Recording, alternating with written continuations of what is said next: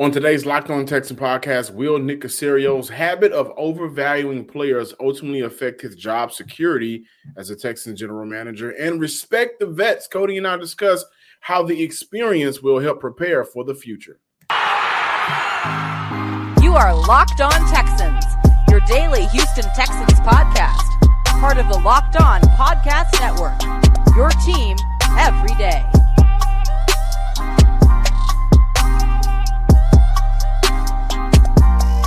Welcome in, everybody, to a Thursday episode of the Locked On Texan podcast, a part of the Locked On Podcast Network, your team every day. Thank you to everyone who listens or watches the Locked On Texan podcast Monday through Friday or whenever we are putting out a new show. If you are new to the show, thank you for checking us out for today. Make sure you subscribe, like, and comment to the podcast wherever you listen to your podcast, along with YouTube. I am your Texans football analyst John, some sports guy Hickman. Of course, I'm joined by none other than Houston Texan beat reporter Coty Davis, who also writes for Sports Illustrated for the Texans and the Rockets, a man that rarely gets any sleep. But hmm. for today's podcast, we got to talk about CJ Stroud, man. He's the he's Illuminati party. The Illuminati party.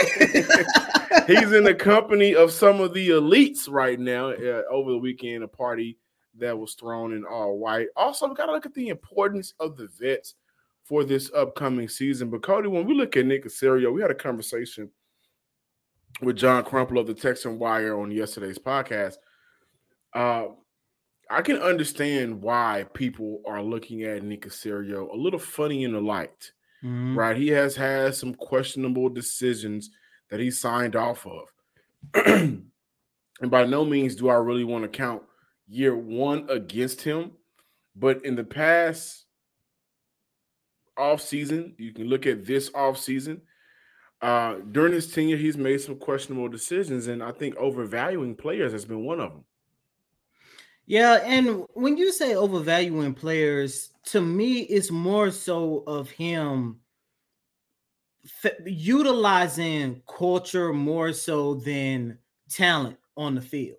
And I say that because when you go back and you take a look at the last two years that Nick Caserio was the general manager of the Houston Texans and he was responsible for building a team.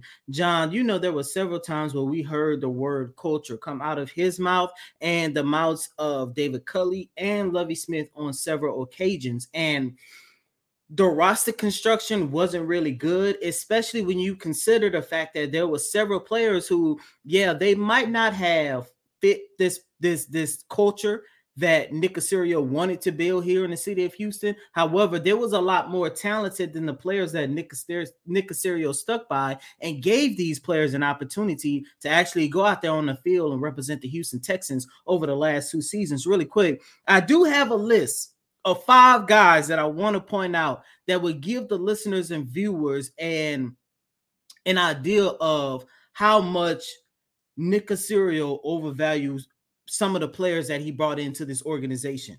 Rex Burkhead, we already know him. He's probably at the top of the list of somebody that Nick Caserio had overvalued. But you also got Danny Amendola, Kamu Grugier-Hill, Chris Conley, Phillip Dorsett, and Jordan Jenkins. Those are five players that came at the top of my head where I said to myself, all five of these players by Nick Caserio was being held and being touted as the culture fit, as the guy that's going to come in and help move this organization forward. However, their play on the field did not hold much value and weight. Still to this day, I don't understand how in the world did Nick Caserio allow Marlon Mack to walk out the door for 16 and Kirby and kept Rex Burkhead for an entire season. So that's where I look at this whole debate on whether or not or how Nick Caserio has overvalued players that he had brought in over the last two seasons, which by the way, with Coach DeMeco Ryans now at the helms, I don't think we're going to fall victim to that moving forward. Rex Burkhead also got a contract extension. Oh my god! Midway through, did year one of you know Nick Caserio's year one, and it was clear as, as day. Not only should he not get a contract extension, he should be a candidate to get cut. But by the way, to that point, I do want to point this out as well. Remember, Danny Amendola was about to get a contract extension as well, but it was him that decided, you know what, due to this last knee procedure I had, I, I want to hang it up. Remember, I talked to him, uh-huh. I want to say two or three weeks before he announced yeah. his retirement, and he was still contemplating on whether or not he wanted to play. And if he would have played the 2022 campaign, it would have been right here in the city of Houston due to the relationship and being a culture fit with Nick Caserio. I think Danny Amendola hit them boys with a it's not you, it's me. I gotta get out of here. But I think, you know, I'm glad you're looking at it from a culture fit. Mm-hmm. And a, a, lot of the guys that you mentioned were brought in as free agents. So that aspect, I'm going to look at it from the draft. To start with the 2022 draft class, one, one, one of the more you look at trading back from 13 to 15, you select the Kenyon Green, Jordan Davis was available. So let's let's make sure we put Kenyon Green in the box right now. Just a box right now. And I'll go back to it. Mm-hmm. Then you traded three picks, 68, 108, 124 to move up in the draft and draft John Metchie at 44. Traded two picks, 80, 162 to move up to draft Christian Harris at 75. Traded two more picks, 166 and 207 to move up for Thomas Booker. Also traded up for Teagan Quitoriano at 170. Now, in the 2023 draft class, of course, the one everybody's going to talk about for the rest of this franchise history is Houston trading 12, 33, and a 2024 first rounder for Will Anderson. One of – one of two of the trades in the two seasons that we're talking about that I've liked so far and has made sense. However, Kenyon Green is in the box. Will Anderson has to go in that box. John Metchie mm. also goes into that box. You traded three picks 65, 88, 230 to Philly to move up and go get Juice Scruggs. Then you traded the 73rd overall pick, 130, the 131st overall pick to the Rams to trade up to take Tank Dell, one of the bigger head scratchers in terms of drafting up from a football aspect. So let's take Tank Dell. Juice Scruggs, eh, but let's take Tank Dell. Let's also put him in that box as well.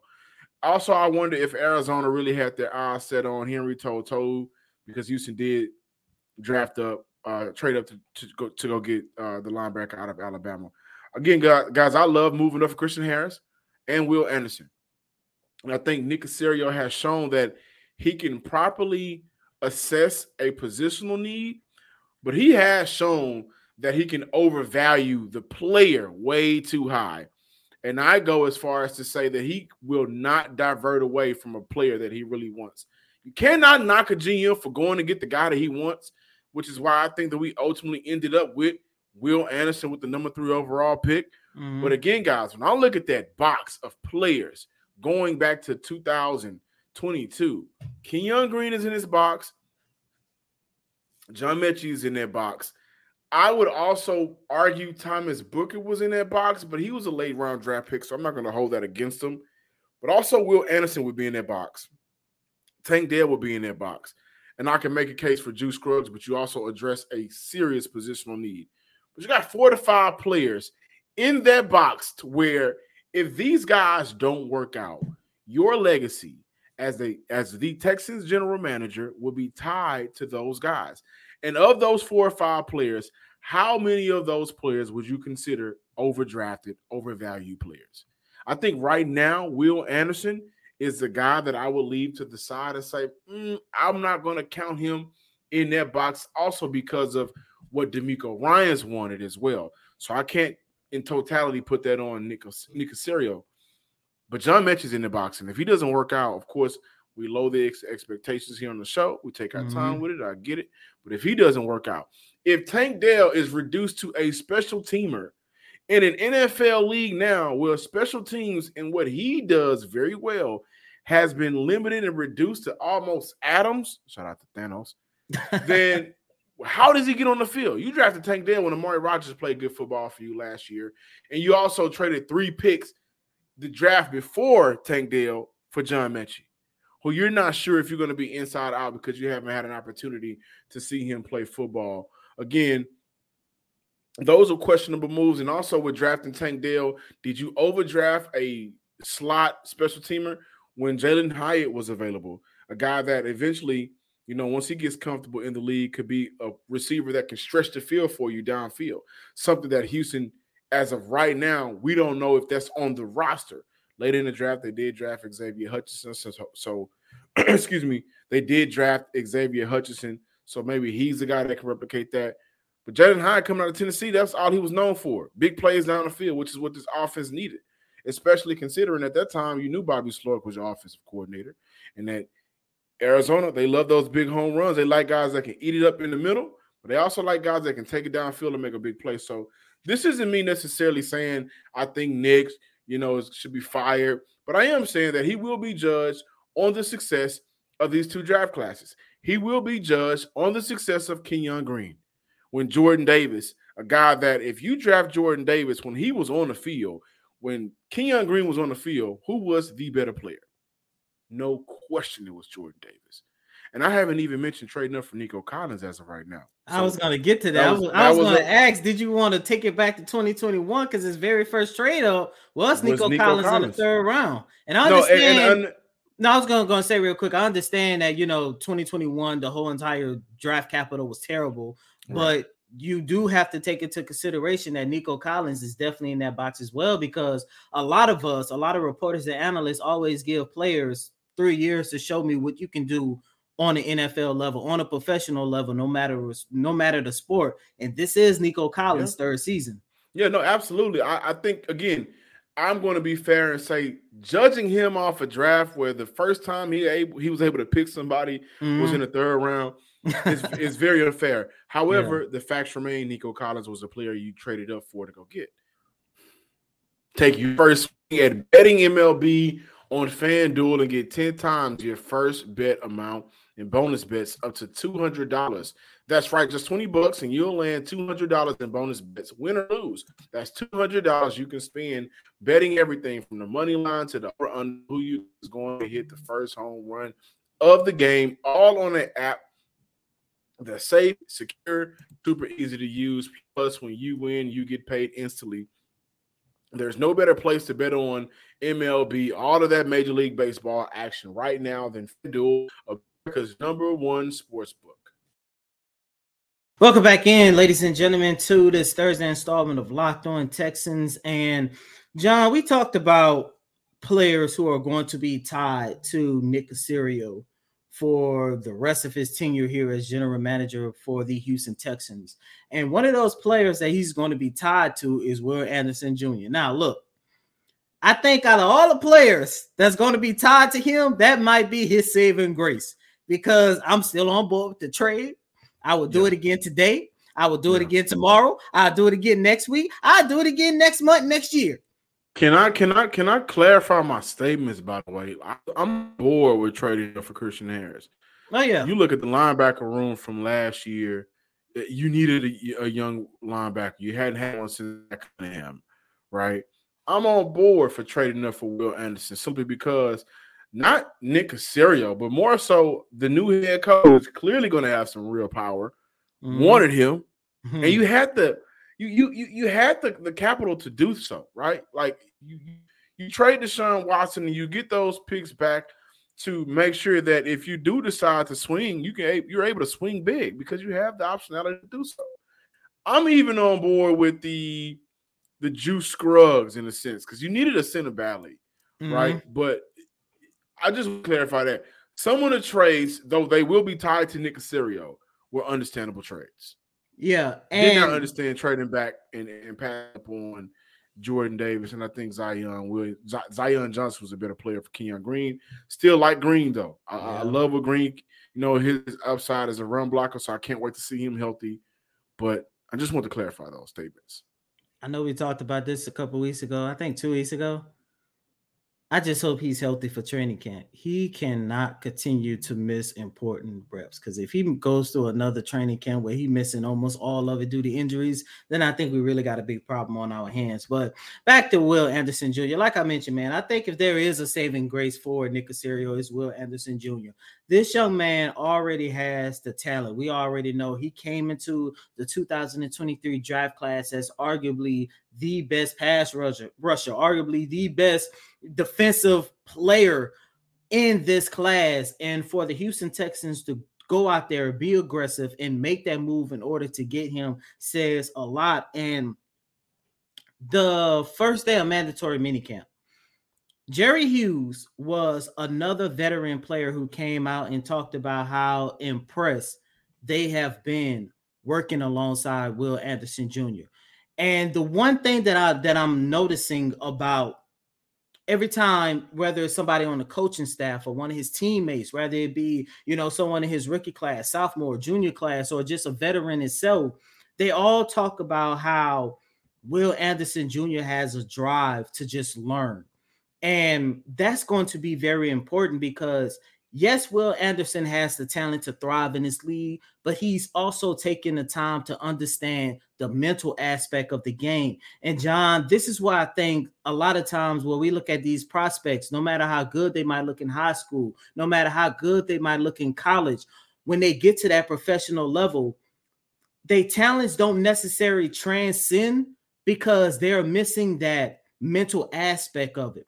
And I love the fact that Will Anderson Jr. is taking the time as of right now to learn that attribute of the game, but he also has somebody like Jerry Hughes who consider himself as a big brother to not just Will Anderson, but for all of the young players in the locker room. Before moving on, I want you guys to listen to what Jerry Hughes had to say about Will Anderson's desire to learn, and also how is he going into this next season as a big brother, as a veteran to help these young guys?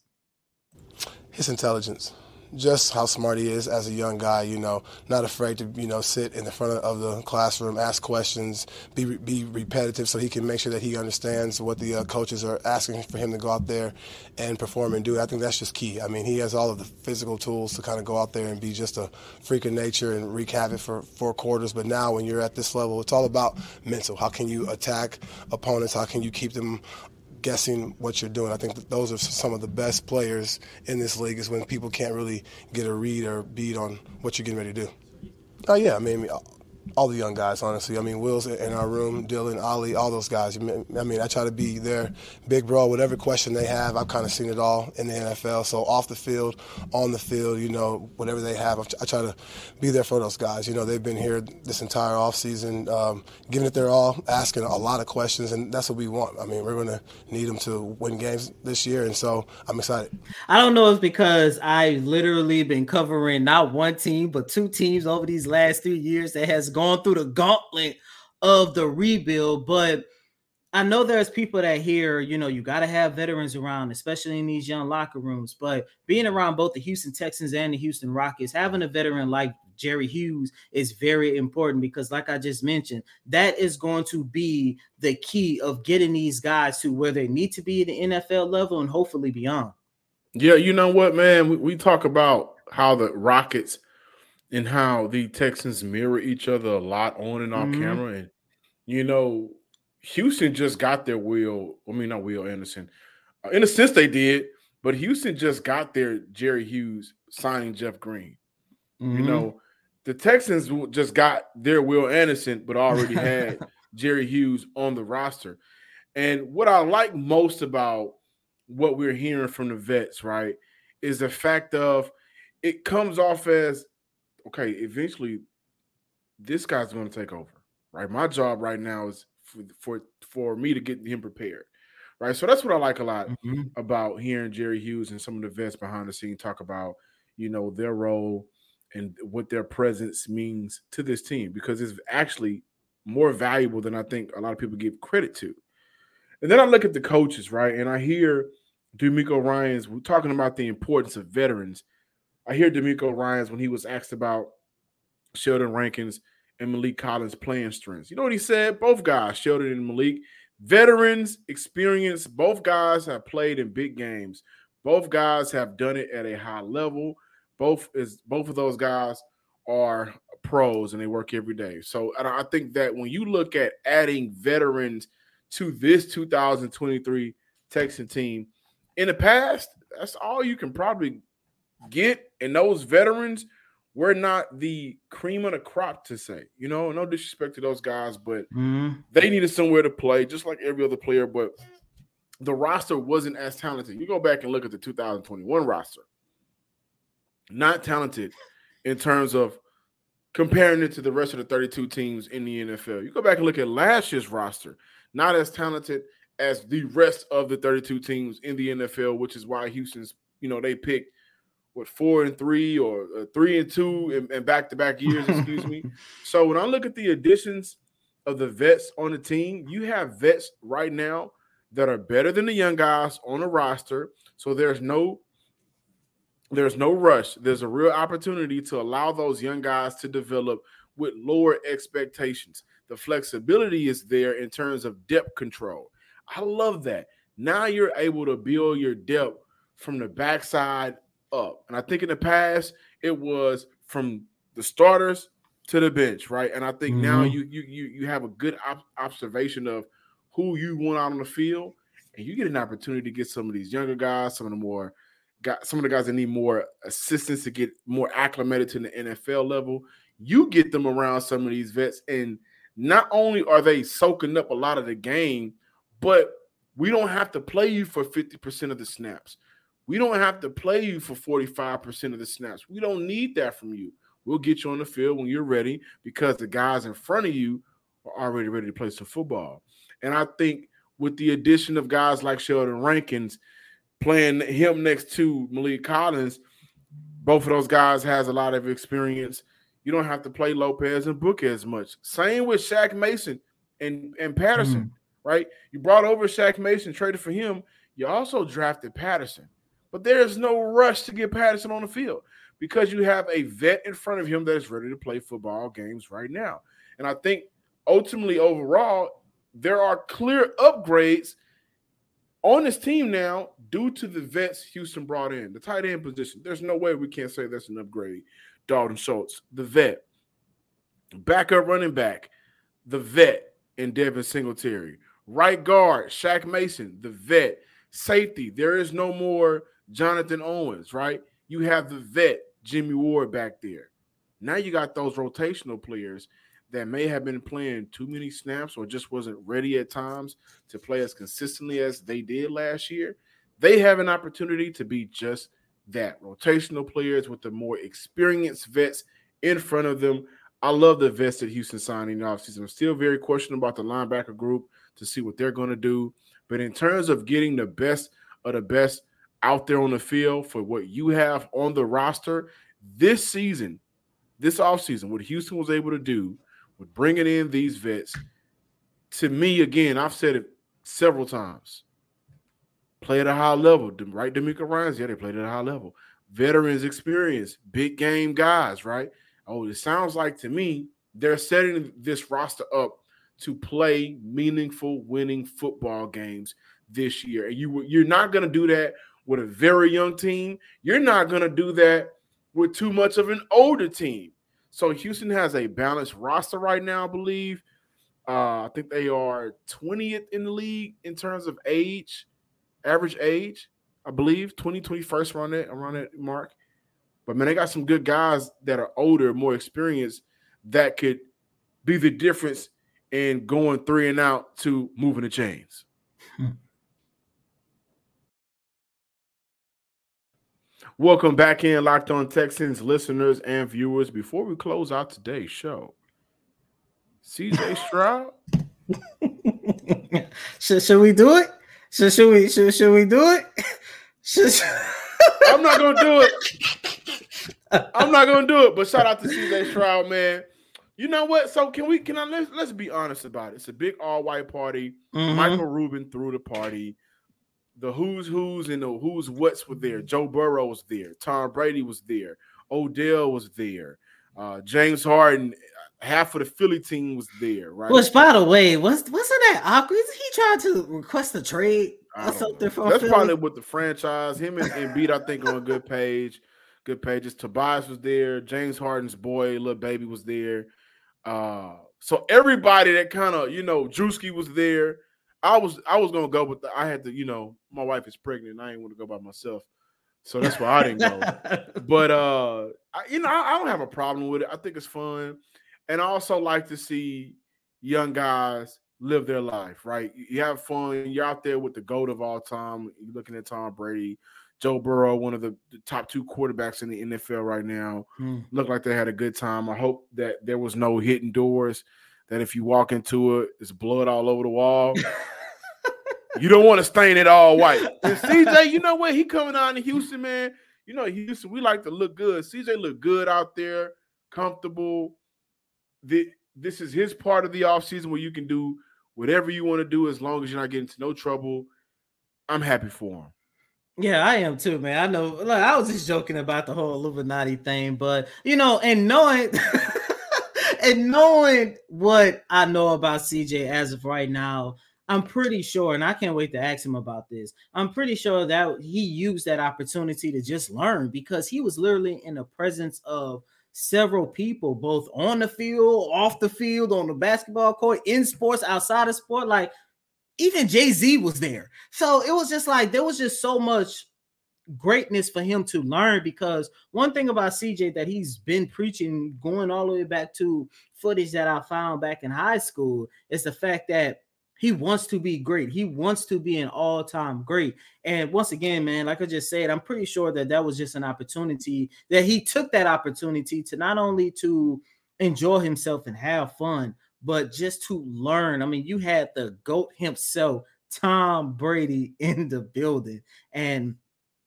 it was just fun to see. And I agree with you, man. Yeah, CJ, I, don't, I don't think it was no learning going on, man. Them uh, boys it, it might have been. It, he was probably if, if like I don't know who all was there. I, I mean, you know, from what we was able to see, he was probably the was least experienced in his profession there. So I'm pretty sure. Like I said, I'm, I'm gonna find out whenever I get an opportunity to talk to him on the side. I just want. Did you get an opportunity just to chop it Mm. up with I think it was you know, all fun. Dez Bryant and, and, and Tom Brady to ask, you know, how do you go about this? And like I mentioned, this is what I know about CJ as right now.